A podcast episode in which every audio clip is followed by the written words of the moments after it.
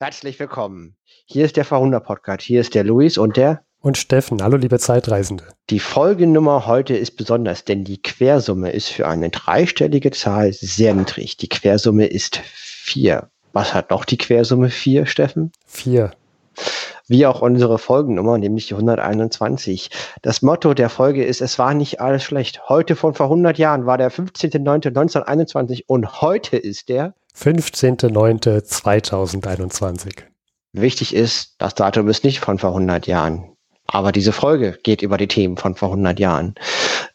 Ein wichtiges Thema dieser Sendung ist, wie man durch sichere Renngeschäfte 600 Prozent Gewinn erwirtschaften kann. Aber ich greife vorweg, denn auch vor 100 Jahren wurde investiert und es waren Experten bei der Arbeit zu sehen.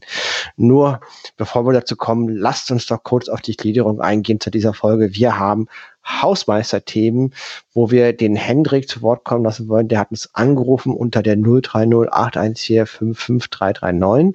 Danach kommen wir zu den Themen von vor 100 Jahren.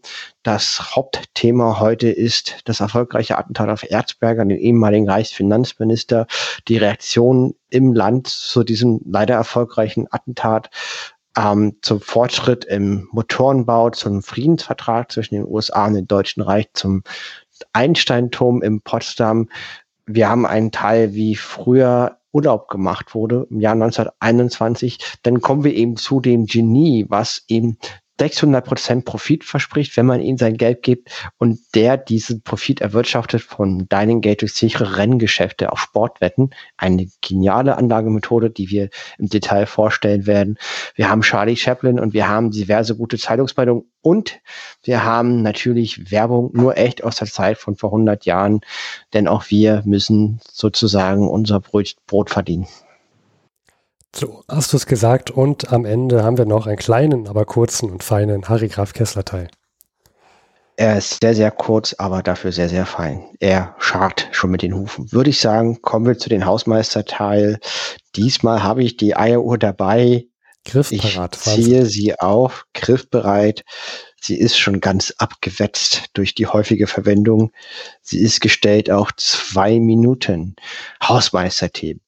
Ähm, Zurzeit ist viel los. Ich hatte durch Zufall mitten im Bahnstreik ein Auto gemietet und habe mich im Nachhinein sehr gefreut, dass ich ein Auto habe, weil es vor sechs Tagen oh, im Jahr 2021 die Bahn nicht. Und wir hatten einen Kommentar bekommen vom Hendrik. Steffen, wollen wir das einspielen?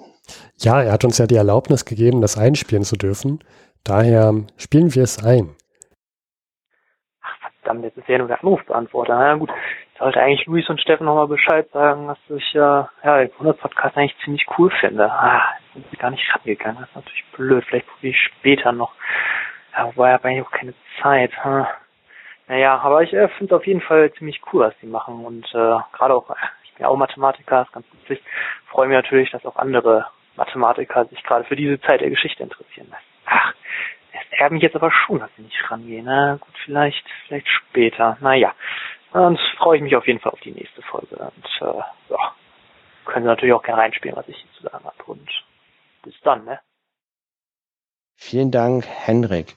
Auch ihr könnt anrufen unter der 030 814 55339. Da gehen nicht vier ran, sondern eine Bandmaschine, die nicht ein Band ist, sondern eine digitale Datei in der Wolke, die abgespielt wird. Und danach könnt ihr drauf sprechen, das wird aufgezeichnet. Und bitte erwähnt doch, ob wir es einspielen dürfen oder nicht. Nur wenn ihr das extra erwähnt, spielen wir euch ein. Wenn ihr das nicht erwähnt, führen wir euch selbstverständlich nicht ein. Vielen, vielen Dank, Hendrik. Der Hendrik hat das noch im Nachhinein gemacht übrigens. Zu erwähnen sei, dass dieser Dienst nur noch bis zum 30.09. aktiviert ist und danach abgeschaltet wird. Also äh, bis zum 30.09. habt ihr noch Zeit besser vor dem 30.09., sonst kommen wir ganz schön in Zeitdruck. Es ist ein Sonderangebot des Verhunder Podcast. Ihr könnt es umsonst in diese Sendung schaffen. Ja, genau. Apropos Hausmeisterthemen sind vorbei. Apropos Geld verdienen. Kommen wir doch zum obligatorischen Werbeteil. Solltet ihr die eingespielten Angebote nutzen wollen, bestellt doch bitte über den Affiliate-Link im Versandkolleg aus der Zeit, ein Versandkatalog aus der Zeit von vor 100 Jahren. Das wäre uns eine Herzensangelegenheit, weil damit können wir uns unsere Nase ordentlich weißpudern. Und damit Spot up.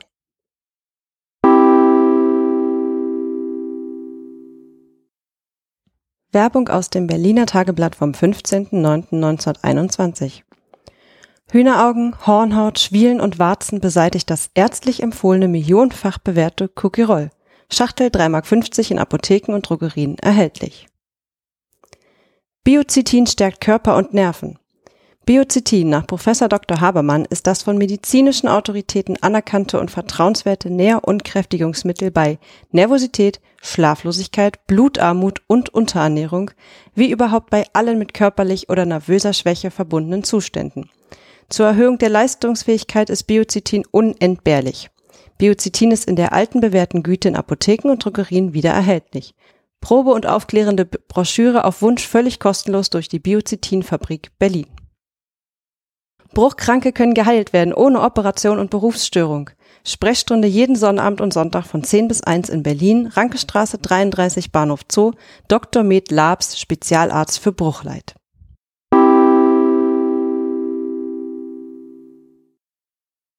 Und an dieser Stelle vielen Dank an Kim fürs Einsprechen der Werbung.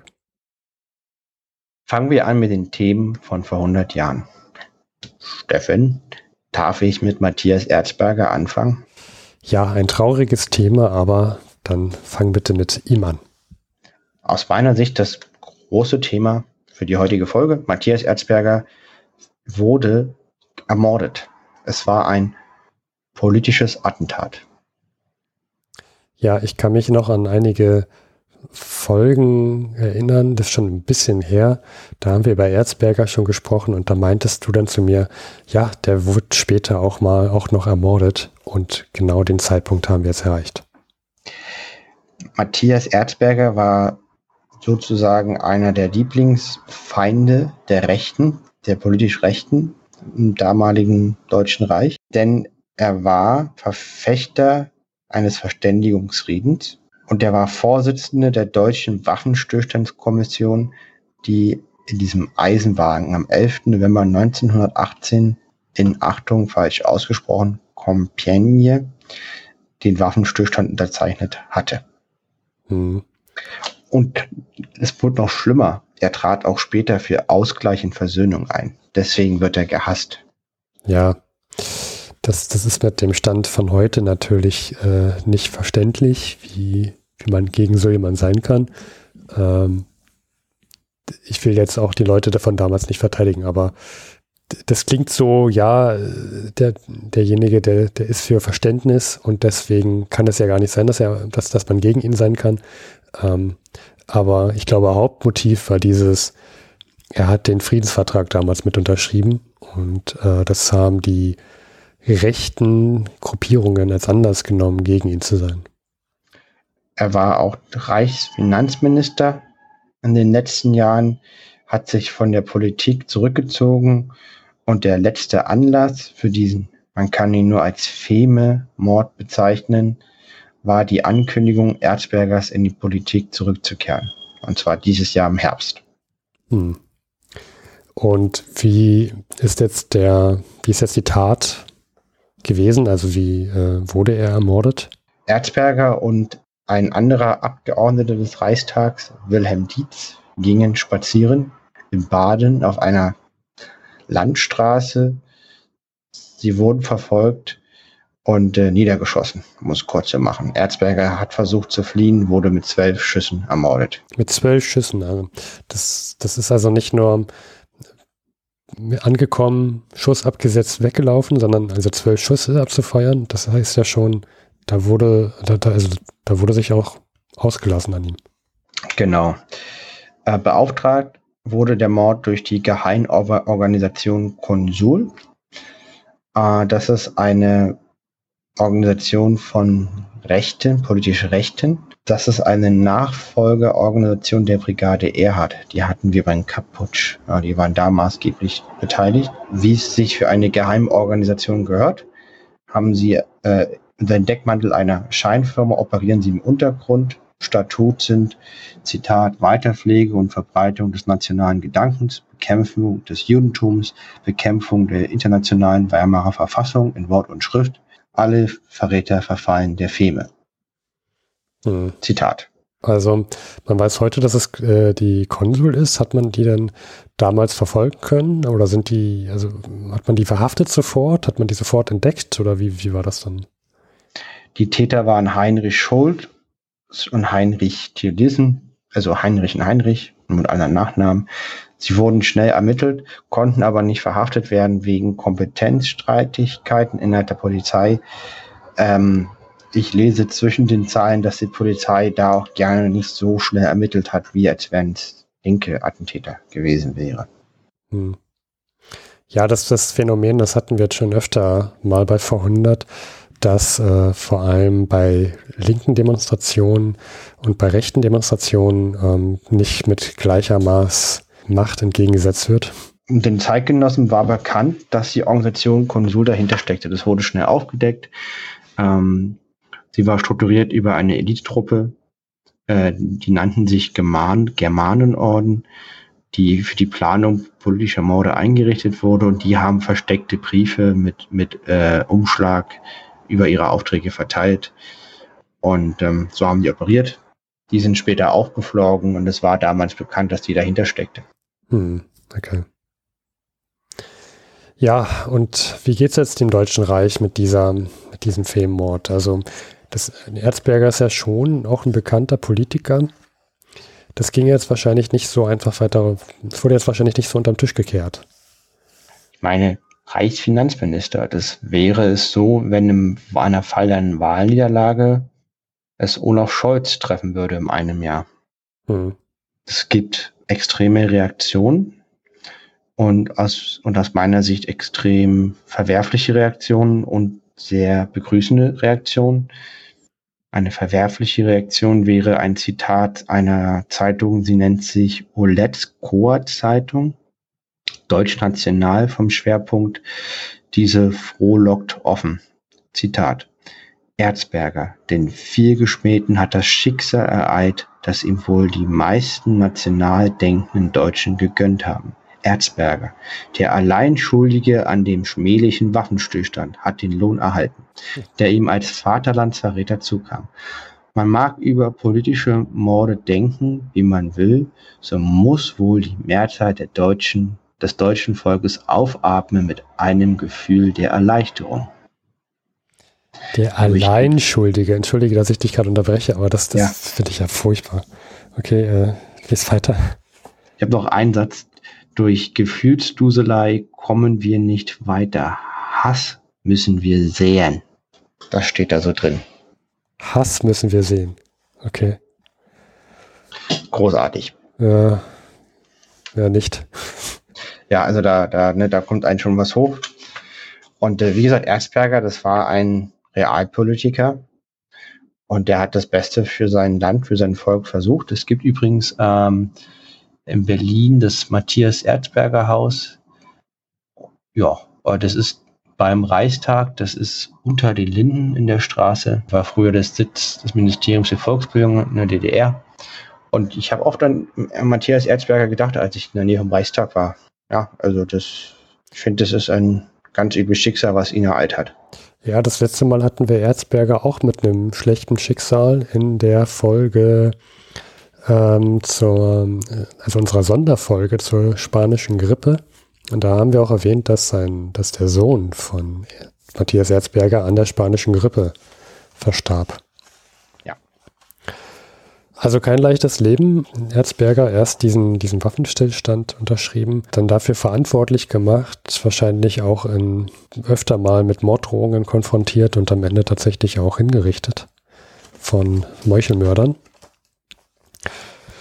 Waren es die negativen Reaktionen, Luis? Du meintest, es gibt auch gute Reaktionen. Ja, das Attentat war am 26. August, am 31. August war der Tag der Beisetzung in Biberach in Württemberg und parallel fanden Kundgebungen statt. Das haben aufgerufen SPD, USPD und die Gewerkschaften und die bürgerlichen Parteien. Die Märsche waren entgegen aller Befürchtungen friedlich Und in Berlin nahm das öffentliche Bekenntnis der Republik zu den Werten auch für die Erzberger Stand gewaltige Ausmaße an. 500.000 Menschen. Wow.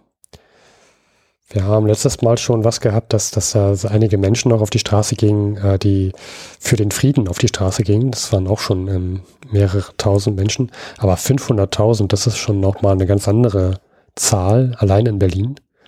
Ich sehe gerade, dass die Leute auch mit schwarz-rot-goldenen Flaggen herumliefen oder mit Aufschriften Nieder mit den Meuchelmördern oder Es lebe die Republik. Und äh, auch den Satz für Freiheit und Recht las man wohl. Es gab auch eine Rede von Josef Wirth, den aktuellen Reichskanzler, am Grab. Zitat, hervorragender Staatsmann und Parlamentarier. Und ähm, Zitat, seine Haltung war ritterlich und deutsch, nicht wie man gemeint hat, hündisch und feig. Hm. Ich sehe auch, dass die SPD sich dazu geäußert hat und ähm, dann also wortwörtlich im, in ihrem SPD-Organ vorwärts schreibt, äh, dass es keine Demonstration, ein Zitat, äh, der Militaristen und ihres deutschnationalen Anhangs ohne Gegendemonstration der deutschen Arbeiterschaft geben. Zitat Ende wird. Das heißt, ähm, die SPD widmet, also wappnet sich jetzt zum Kampf gegen, gegen diese, nicht, also so wie Sie es nennen, Militaristen und die KPD, die geht hier auch noch mal einen Schritt weiter, äh, bezeichnet diese Leute als Mordbanden und äh, ja, schreibt nun auch, ähm, dass sie dagegen vorgehen wird, äh, wobei sie auch gegen die Parteien vorgehen wollen, die nicht den Willen zur Tat hätten. Ähm, und da wollen sie gegen diese Parteien auch genauso vorgehen wie diese Geheimbünde. Ne? Also die, die Meuchelmörder waren ja äh, Teil des Geheimbundes. Das finde ich schon wieder hart von der KPD, ja. Das, ähm, dass sie, da sehe ich auch, dass der Mord an Erzberger da auch schon wieder politisch ausgenutzt wird. Ja, Zeitgenossen hoffen auch, dass die Linken nachdenken, denn der gemeinsame Aufruf von SPD, USPD, Gewerkschaften wird gehofft, das ist der erste Schritt zu einer sozialistischen Einheitsfront dass sich die Linke vereinigt, gemeinsam arbeitet. Ja, das ist ja der Witz, ne, den, den wir da so sehen. In der letzten sehen wir auch immer wieder reißen, so ein bisschen spöttisch, ehrlich gesagt, dass äh, die, die linken Parteien sich nicht einigen können. Die hatten bei den letzten Wahlen, hätte ja auch die, die USPD mehrheitlich, also Mehrheiten haben können, haben sich dann aber doch äh, zerstritten, zersplittert und haben die Mehrheit dadurch auch verloren. Es ist immer so ein bisschen schade, ne? dass, dass diese linken Gruppierungen sich dann doch nicht einigen können, obwohl sie in der Sache ja eigentlich in, den, in die gleiche Richtung gehen. Ja, das stimmt. Die Regierung und der Reichspräsident Friedrich Ebert verhängt den Ausnahmezustand drei Tage nach dem Mord. Und dadurch bekommt über eine Notstandsverordnung die Regierung das Recht, äh, Druckschriften, Versammlungen, Kundgebungen zu verboten, die sich gegen die offen gegen die Republik richten. Verstöße werden bestraft mit, äh, mit bis zu einer halben Million ja. Mark oder mehr als einem Monat Gefängnis. Dabei ähm, ist mir auch aufgefallen beim Lesen, dass äh, die vor allem die bayerische Regierung dieses, äh, ja, dieses Verfahren, also diese, diesen Notstand, diesen Ausnahmezustand, der da verhängt wird, äh, nutzt, um auch wieder gegen sozialdemokratische und auch linke Parteien vorzugehen. Ähm, du sagtest es ja gerade, es dürfen keine Schriften mehr, ähm, keine reißerischen Schriften mehr veröffentlicht werden. Und in Bayern erscheint dann aber trotz dieses Verbots ähm, der völkische Beobachter, der ja ein NSDAP-Organ ist, beziehungsweise auch der Miesbacher Anzeiger, das ist auch radikal völkisch. Allerdings die SPD nahe Münchner Morgenpost wurde dann verboten. Also da wird auch so mit zweierlei Augenmaß wieder bewertet in Bayern. Ähm, ist auch ganz klar, äh, wir hatten das in der letzten oder vorletzten Folge, dass der das äh, bayerische Oberhaupt, ich glaube, es war in der letzten Folge, Ministerpräsident Gustav Ritter von K. kein König. Genau, der ist ja da auch sehr aufmüpfig, will mal etwas provozieren. Ähm, hatte auch jetzt in der letzten Folge erwähnten wir zu kämpfen, dass er, dass er ja dann doch diese ähm, Freikorps, diese Einwohnerwehren auflösen musste. Korrekt. Und da hat er noch zu knabbern und das nutzt er jetzt so ein bisschen aus, um gegen die Sozialdemokraten vorzugehen. Am 1. September, also zwei Tage nach dem Ausnahmezustand, löst die Münchner Polizei eine sozialdemokratische Demonstration zum Schutz der Republik auf. Das ist die Antwort des Staatsapparats in München. Hm. In Nürnberg, Entschuldigung, aber ja. Hm. Ja, es gibt auch im Deutschen Reich, ähm, das war jetzt noch kurz vor dem Verbot, aber da gibt es noch so andere äh, Massenproteste, die es gibt Arbeiter, ähm, also beziehungsweise Leute, Demonstranten, die gegen die Verteuerung von, von Brot und also weiter in München äh, demonstrieren. Äh, da gehen äh, 50.000 Teilnehmer gehen in München auf die Straße und werfen der bayerischen Regierung vor, dass äh, sie daran, äh, dass sie die Verantwortung haben, dass sich da diese jetzt die ganzen Lebensmittel so krass verteuern. Da geht auch die bayerische Regierung scharf vor und schickt die Polizei dort in die Stadt und löst auch teilweise mit Gewalt diese Demonstration auf. Also so eine, so eine Verhältnisse haben wir gerade in München äh, vor 100 Jahren. Ich bin zufällig in München, wieder auf Dienstreise. So war das damals. Ja, sieh dich vor. Und in dieser Zeit, wo wir gerade diese ganzen heftigen Konflikte haben zwischen Demonstranten und, und auch der, also vor allem der bayerischen Regierung, das kann man jetzt mal so explizit sagen, haben wir eine Meuterei bei der Landespolizei. Hast du davon was ge gelesen, als du zum Beispiel das Chronikbuch durchblättertest, Luis? Nein, nein. Und zwar gab es eine Meuterei bei der Landespolizei, also Meuterei in Anführungsstrichen. Und zwar hat sich eine Hundertschaft äh, der Chemnitzer Landespolizei etwas geweigert. Und zwar sollten sie eine Übung abhalten und dabei den Stahlhelm tragen. Und das haben sie aber verweigert, weil sie meinten, dass, dass äh, das Tragen des Stahlhelms die Bevölkerung provozieren würde. Ähm, und dafür sollten sie dann äh, su äh, äh, suspendiert werden. Das wurde dann allerdings doch wieder aufgehoben, weil man ähm, Verständnis hatte, dass man gerade nicht noch mehr Spannung in dieser ähm, wirtschaftlichen Lage äh, also dass man nicht, dass man nicht noch, noch für noch mehr Spannung in der wirtschaftlichen Lage sorgen wollte. Äh, fand ich aber auch interessant, ja, dass, dass solche Dinge wie das Tragen eines Stahlhelms dazu führen könnten, dass jemand dann doch so äh, nicht subventioniert, sondern so, suspendiert wird. Ich würde diese Polizisten aus Chemnitz, die sich verweigert haben, den Stahlhelm zu tragen, mit Schokolade überhäufen. Ja, ich würde den Schokoladenhelme geben. Schokoladenhelme. Das wären die, die man essen kann. Das wäre super. Ja. Weil äh, wer, wer wieder andere Meinung hat, die eher in die Tendenz der bayerischen Landesregierung geht, ist der Deutsche Katholikentag. Der war auch an den gleichen drei, vier Tagen. Und zwar, der ging vier Tage, der 61. Deutsche Katholikentag, zum ersten Mal seit dem Großen Weltkrieg. Und die haben eine Resolution von politischer Brisanz veröffentlicht. Und zwar, Zitat, Sozialismus als den Grund für die Zersetzung der Gemeinschaft wurde angeprangert und im Gegensatz dazu den Zitat Individualismus des kapitalisch, kapitalischen Zeitalters befürworten. Okay, also sogar die Kirche ist jetzt gegen Sozialismus und für den Individualismus des kapitalischen Zeitalters. Hm. Okay, also die Kirche ist dann auch noch für den Individualismus des kapitalischen Zeitalters. Für Trennung von Staat und Kirche. Bin ich sehr dafür. Mhm. Ja, ja. Also heute, vor 100 Jahren, vor 1000 Jahren und auch in 50 Jahren. Bitte immer Trennung. Ja. Ich wandere aus, wenn die Trennung aufgehoben wird, wandere ich aus. Okay, ähm, ich werde dich daran erinnern. Ja. Äh, ich hätte noch eine positive Nachricht. Ja, bitte. Jetzt, jetzt, was waren jetzt so viele Negativnachrichten, auch über Erzberger? Also es ist sehr tragisch. Äh, muntere uns auf, bitte, Luis. Ja, und zwar, das geht in die Richtung Schokoladenhelme. Äh, und zwar in dem Sinne, dass man den Beteiligten gern Schokoladenhelme geben würde. Frieden zwischen dem Deutschen Reich und den USA. In Berlin wurde auch ein Frieden zwischen den USA und dem Deutschen Reich jetzt abgeschlossen. Jetzt denkt man, Versailler Vertrag, hä, hä, und so, aber die USA hat den Versailler Vertrag nicht äh, angenommen. Mhm. Lustigerweise wurde er sehr auf, auf, die Ideen von Woodrow Wilson äh, basiert und ist ja auch nicht Teil des ähm, Völkerbunds. Ja. Und deswegen gibt es einen extra Friedensvertrag. Die USA treten leider immer noch nicht in den Völkerbund teil, was den natürlich sehr, sehr schwächt. Der, dieser besondere Friedensvertrag unterscheidet sich in wesentlichen Punkten.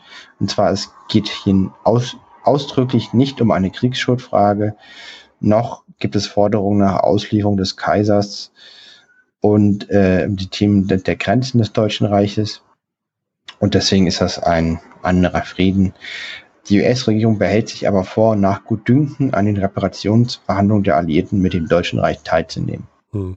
Ja, als du das sagst, dass es auch nicht um die Kriegsschuld geht, da, da fiel mir ein, wie wir damals über die Friedensverhandlungen in Anführungsstrichen gesprochen haben, rund um den Versailler Vertrag.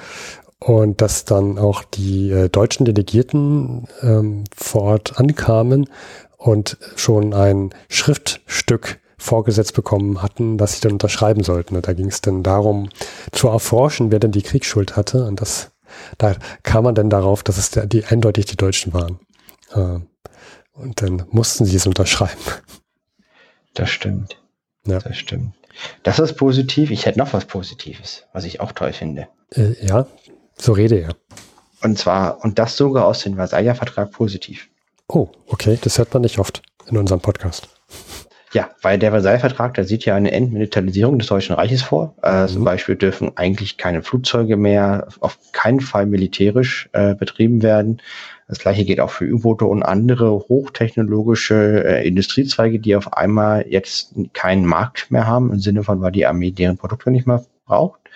Und sehr begabte deutsche Ingenieure und Konstrukteure sind jetzt sozusagen frei, andere Dinge zu tun. Und dadurch gibt's äh, gibt's jetzt Anfang der 20er Jahre einen großen Fortschritt im Motoren- und Fahrzeugbau. Zum Beispiel werden die Erkenntnisse aus dem Flugzeugbau des Großen Weltkrieges in strömungsgünstige Autos umgewandelt, die es vorher so noch nicht gab, die stellenweise so ähm, windschnittig sind wie heutige Autos schon damals. Wo du gerade windschnittig sagst, ähm, das ist vielleicht ein bisschen vorgegriffen, aber das können wir ruhig in diese Folge mit aufnehmen. Es gibt am 23. September, also äh, nehmt es mir jetzt bitte nicht böse, liebe Zeitreisende, dass ich ein wenig in der Zeit voraus bin. Ähm, heute ist ja der 15. September. Äh, wird die deutsche Automobilausstellung äh, eröffnet in Berlin. Und da gibt es hier auch Bilder von den äh, Aufstellungsstücken. Und da fand ich äh, ein, ein schönes Bild von, ich finde, ich, also wenn ich das beschreiben soll, es ist eine Badewanne auf Rädern mit äh, schnittigen, ja, so, so Flügeln, Flugzeugflügeln. Und Bildunterschrift ist, da lese ich jetzt mal vor, die Sensation auf der Messe.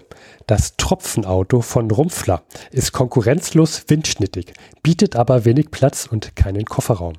Und das sieht wirklich so aus, als ob das eine Badewanne auf Rädern ist. Und ich habe mir dann so vorgestellt, wie man, wie dann, wenn man da so in der Badewanne sitzt mit seiner Duschhaube auf und muss scharf bremsen, das Wasser schwappt dann über und ja, also so sieht das aus.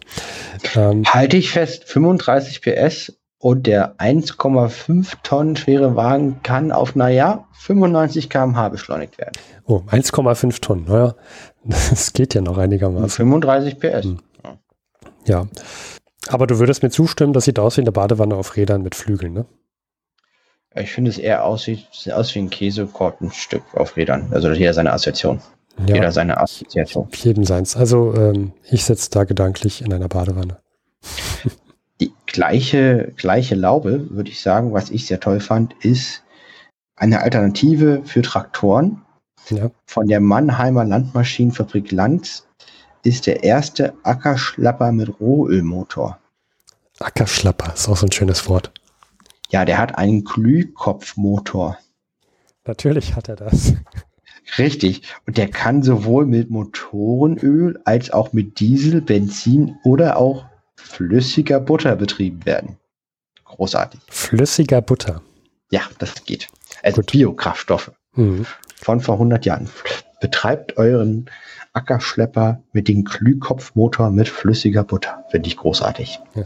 War, äh, war da nicht auch irgendwie so ein, so ein, so ein Fahrrad mit Motor auch äh, ausgestellt äh, auf den, ja. bei dem Artikel, den du da da gibt es halt auch Fortschritte, weil, genau, da hast du sozusagen ähm, ein, ein, Fahr also ein Fahrrad ähnliches zweirädriges Motorrad, wo der Motor sozusagen am, am, an der Narbe des Hinterrades hängt. Mhm. Sehr klein, kann bis zu 30 Kilometer schnell fahren. Das Sehr ist schon ordentlich. Ja, das ist schon ordentlich. Marktführer ist Opel aus Rüsselsheim. Ja, wer kennt das nicht? Aber das finde ich gut, dass auch ähm, jede Krise dann doch äh, irgendwo neue Chancen bietet, weil jetzt auf einmal die Kräfte frei sind, die gut ausgebildeten.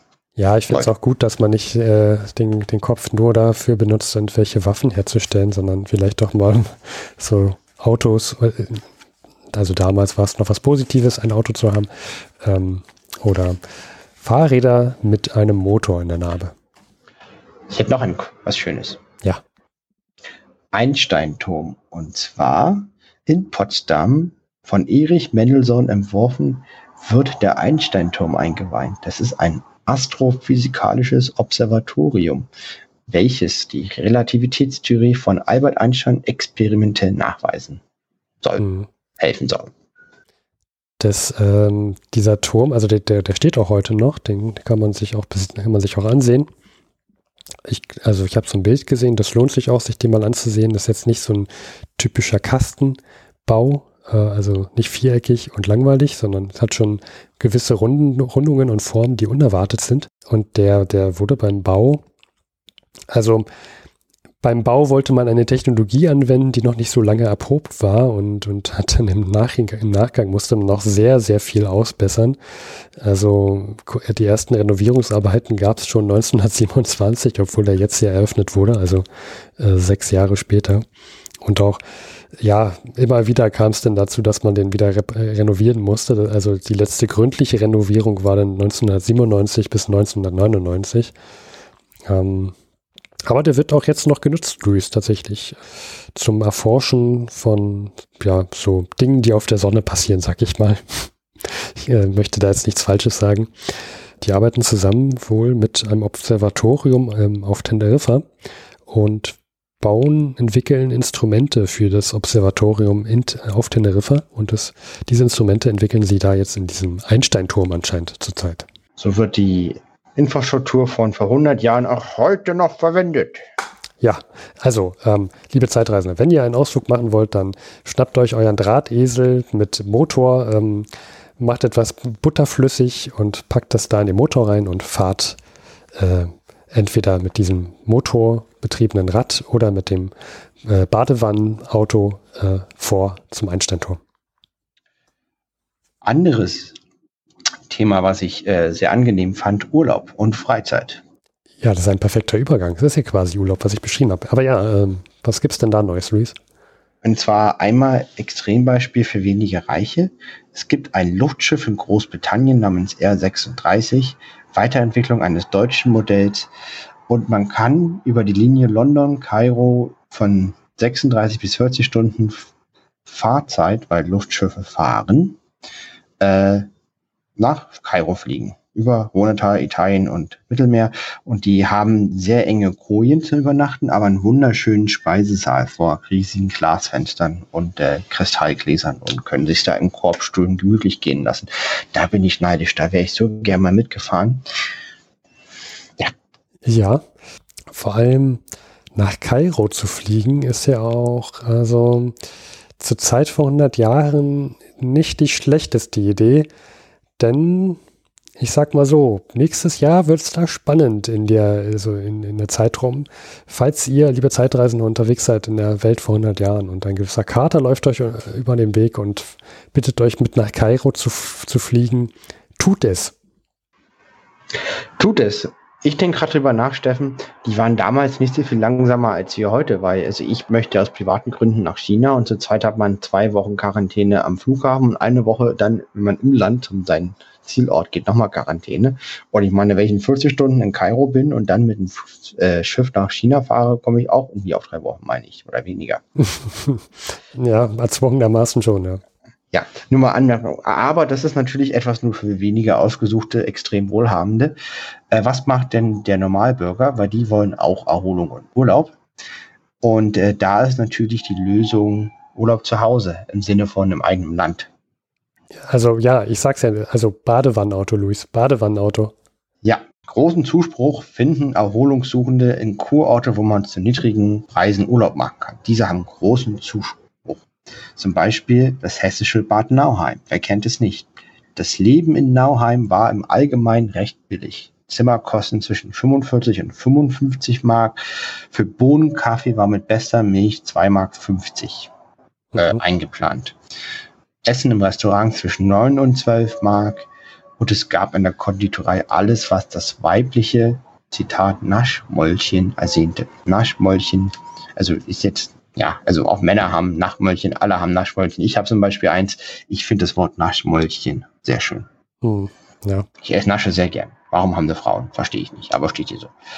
Ähm, genau, es gibt aber auch äh, Kurorte, wo man nur für 20 Mark, wie in Todmoos am Schwarzwald, da kann man für 20 Mark die Nacht äh, Urlaub machen. Helgoland, was wirklich schön ist, Timmendorfer Strand, 30 Mark. Ja.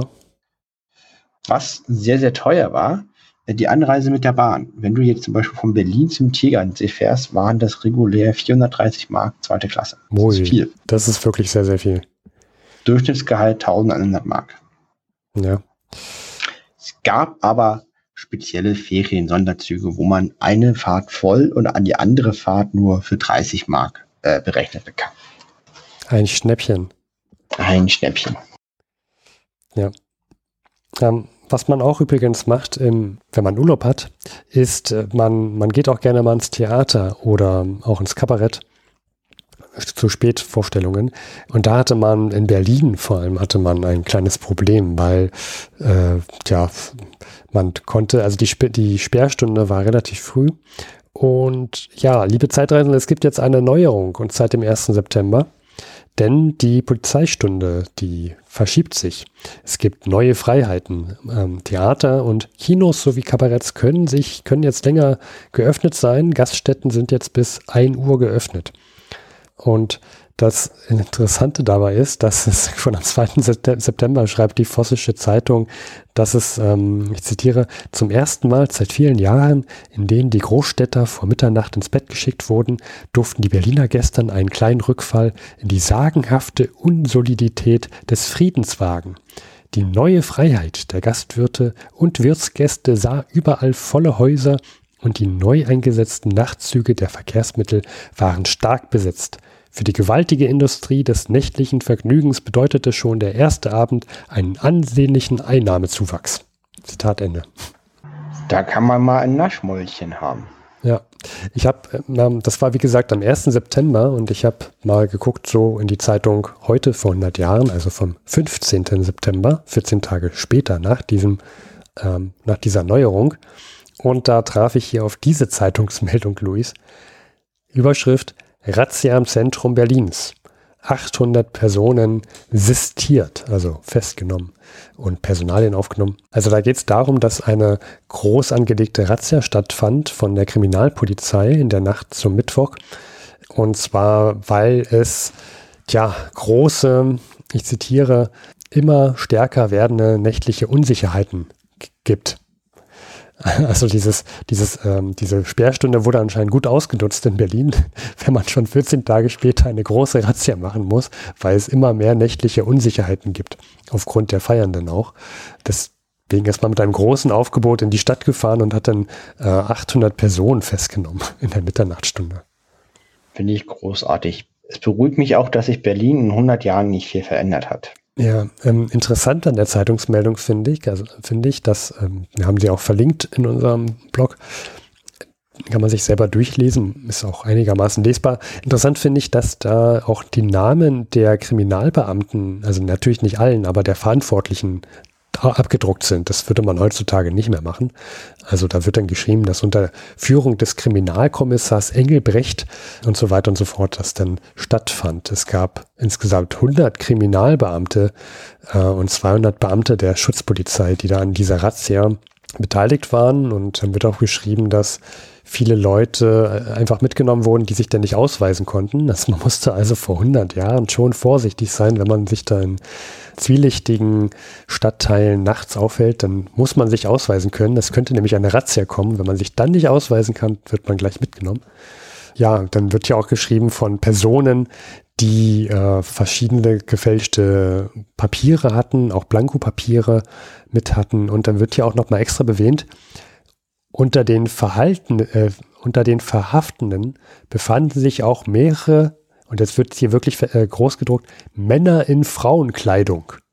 Oh mein Gott. Ja, Luis. Die, das Abendland wird untergehen. Ja. Der Beamte der Sittenpolizei trafen viele Mädchen an, die schon seit längerer Zeit von ihnen gesucht wurden. Ja. Hä? Von, von wen? Von der Polizei. Ach so, okay. Also, ja, okay. Ja, das sind ja, das sind ja unlautere Zustände. Ja, also gefährlich in Berlin. Übrigens auch, und das da ist. hätte wahrscheinlich der Katholikentag auch eine besondere Meinung zu. Mhm, ja. Gott sei Dank gibt es eine Trennung von Kirche und Staat. Ja, Männer in Frauenkleider, ähm, du sagst es. Ein, ein Service-Tweet vielleicht noch von uns hier an, an euch, liebe Zeitreisende. Wenn ihr gerade ähm, der Berlin unterwegs seid und durch die Zeit reist, passt bitte auf. Ähm, es gab wohl einen Straßenbahnwagen im Hausflur. Äh, ich lese vor die Zeitungsmeldung dazu. Ein eigenartiger Straßenbahnunfall ereignete sich gestern in der neuen Königstraße. Also aufgepasst. Ein Straßenbahnwagen der Linie 74 fuhr mit normaler Geschwindigkeit durch die Königstraße, als er plötzlich aus noch unbekannten Gründen vor einer Weiche entgleiste. Der Wagen fuhr mit voller Wucht über den Bürgersteig in einen Hausflur. Es wurden einige Scherben zertrümmert. Personen sind hierbei nicht verletzt worden. Die Feuerwehr beseitigte das Verkehrshindernis. Also Vorsicht in der Königstraße, wenn ihr da unterwegs seid. Ja, also Verkehrsnachrichten, da gibt es äh, auf jeden Fall Stau. Da sind viele Pferde, die viele Tretminen legen, bestimmt von vor 100 Jahren. Sicherlich, sicherlich. Also so viel zu den Zeitungsmeldungen. Ja, Steffen, ich hätte noch ein Thema und zwar angenommen, hier macht jemand ein Angebot. Geldanlage. Ja. Äh, und zwar Jahresfrist 600 Prozent Zinssatz. Oh. Gibst Geld und wird mit 600 Euro verzinst. Und äh, du musst dir keine Sorgen machen, denn dieser Zinssatz wird durch sichere Renngewinne finanziert. Hm. Shut up and take my money. Steffen, würdest du dir so jemand dein Geld geben? Ich würde fragen, wann ich mit meinem Badewannenauto vorbeikommen kann. Und dann würde ich mein ganzes, meine ganzen ähm, Taler und Moneten würde ich in die ba das Badewannenauto machen und dann damit vorbeifahren und sagen, hier, bitte einmal alles anlegen. Ich hätte, ich hätte gesagt, ich habe kein Geld mehr. Mein Naschmäulchen war zu aktiv. ja. Tut mir leid. Ähm, ich hätte gesagt, ja, ich, ich konnte leider nicht vorbeikommen. Ich war verhindert. Da war gerade Stau auf der Königstraße. ja. Die, meine Straßenbahn ist gegen ihn im Flur gefahren. Ja. Ja. Ja, ähm, äh, du sagst so, als, als ob das, ähm, gibt es da eine Betrugsmeldung? Ja, 100 Millionen Mark Wettbetrug und das war die Taktik. Okay. 60.000 Kunden um 100 Millionen Mark betrogen. Wahnsinn, Wahnsinn. Max das ist Klante verhaftet. Und es ist nur der Eisberg unter dem Pelikan, denn es gibt andere Webbüros in ähnliche Falle im Reich. Ja, Wahnsinn, ne? Also, was sich da manche Leute ausdenken und dass es denn da auch so viele Leute gibt, die da so dann anlegen. Ja, also ich, man, man würde denken, dass, dass, dass, dass, dass, dass so eine Betrüger äh, einfach irgendwann nicht mehr weiterkommen. Ne? Ja. Ja, naja. gut. Äh, 600 Prozent Zinsen und Refinanzierung bei sicherer Rangewinn. Lass uns doch mal fragen, was die EZB dazu sagt. Lass uns eine Firma aufmachen. äh, ja, ähm, ja. Gut. Gebt uns mal euer Geld. Das bringt uns zum Anlagemodell für vor 100. Liebe Zeitreisende, wenn ihr gerne anlegen möchtet äh, mit 600 Prozent Zinsen. Ne, ne, folgende Sache. Also ich meine, wir wetten ja, auf äh, Rennen von vor 100 Jahren, wissen aber, wie die ausgehen. Oh, also ja. sichere Geschäfte. Da, dadurch können wir die 600 Prozent, ach, wir können 700 Prozent garantieren. Das ist die Idee. Ja, ah, ja. ich mache das Business Paper fertig und, und dann später gehen wir an die Börse damit. Machen wir ein SPAC, Special Purpose Acquisition äh, Company, wie viele Weltraumkonzerne gerade und äh, gehen an die Börse. Genau, das klingt nach einem Plan. Ja, das wird großartig. Unsere Zukunft ist gesichert. Endlich frei sein. in dem Sinne würde ich sagen, ist ein Thema frei, meinungsstark. Da haben wir doch immer jemanden, der schon hinterm Busch seine Ohren schlackern lässt. Harry Graf Kessler. Du hast schon von dem Pelikan gesprochen. Lass uns doch zu dem Pelikan, König der Pelikane gehen. Genau, sozusagen das Walross, das Nilpferd in den Pelikan. Das ist Harry Graf Kessler. Der Beitrag wird halt aber nur kurz sein. Ja, wie geht's denn der alten Eule, Luis? Was macht denn ein Harry Graf Kessler vor 100 Jahren? Was schreibt er denn in sein Tagebuch? Sie arbeitet ruhig, sie liest Plutarch, die alte Eule, geht mit Barke baden, was auch immer das heißen soll. Ja, das macht sie. Also die alte Eule ist in Capri, arbeitet ruhig. Also ich lese den ganzen Eintrag vor, der ist nämlich sehr, sehr kurz. Ich hatte ihn schon in der letzten Folge genannt, weil der behandelt eine Periode von zwei Wochen. Und es ist der einzige Tagebucheintrag in diesen vier Wochen von Mitte August bis Mitte September. Capri. Capri kann man sich gut gehen lassen in Italien, 10. bis 24. August 1921, Zitat. 14 Tage ruhig gearbeitet, Sueton, Blutarch gelesen. Nachmittags meist mit Barke baden. Angenehmer, sehr ruhiger Aufenthalt. Crisiana, Zimmer 211, in Klammer mit Bad. Im Anschluss an diesen Tagebucheintrag sind drei Seiten freigelassen. Also ihm ging es so gut, dass er drei Seiten einfach nicht beschrieben hat. Er genießt seinen Sommerurlaub. Plutarch ist ein römischer Dichter und äh, er lässt sich in seiner Barge badend mit Plutarch gut gehen lassen in Capri, was man halt so macht. Aber sollte ich mal in Capri sein, werde ich mir Plutarch besorgen und eine Barke und den Harry Graf Kessler Meme. Das finde ich, hört sich nach einem sehr guten Plan an. Da bin ich direkt neidisch. Aber vielleicht hat er sich auch in der Schreibhand verletzt. Mich würde interessieren, wie er Plutarch liest. Ich würde spekulieren, dass die alte Eule bestimmt ja, äh, als Kondisseur auf Lateinisches liest. Da wäre ich jetzt raus. Würde mich interessieren. Gehe ich davon aus, dass er das im möglichst originalgetreu liest. Er ist ja meine klassische Bildung. Das war das von Harry Graf Kessler. Das ist der Beitrag von mir. Von meiner Seite wünsche ich allen eine schöne, schöne Zeit. Der Sommer ist leider vorbei und wir gehen auf den Herbst und Winter zu. Aber das muss kein Grund zur Trauer sein. Auch der Herbst ist goldig. Ihr könnt derweilen äh, auch warten auf die nächste Folge, die dann erscheinen wird am 15. Oktober 2021 und wird behandeln, Luis, den 15. Oktober 1921. So sei es.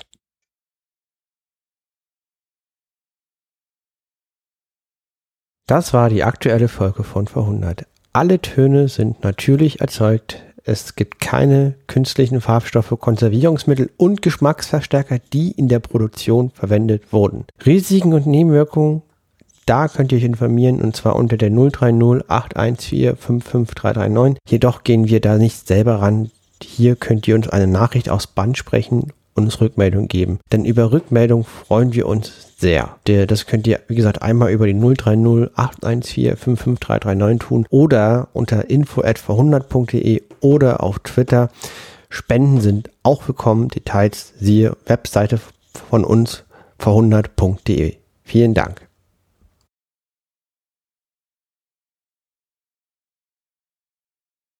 Und Charlie Chaplin war derweilen auf Europatour.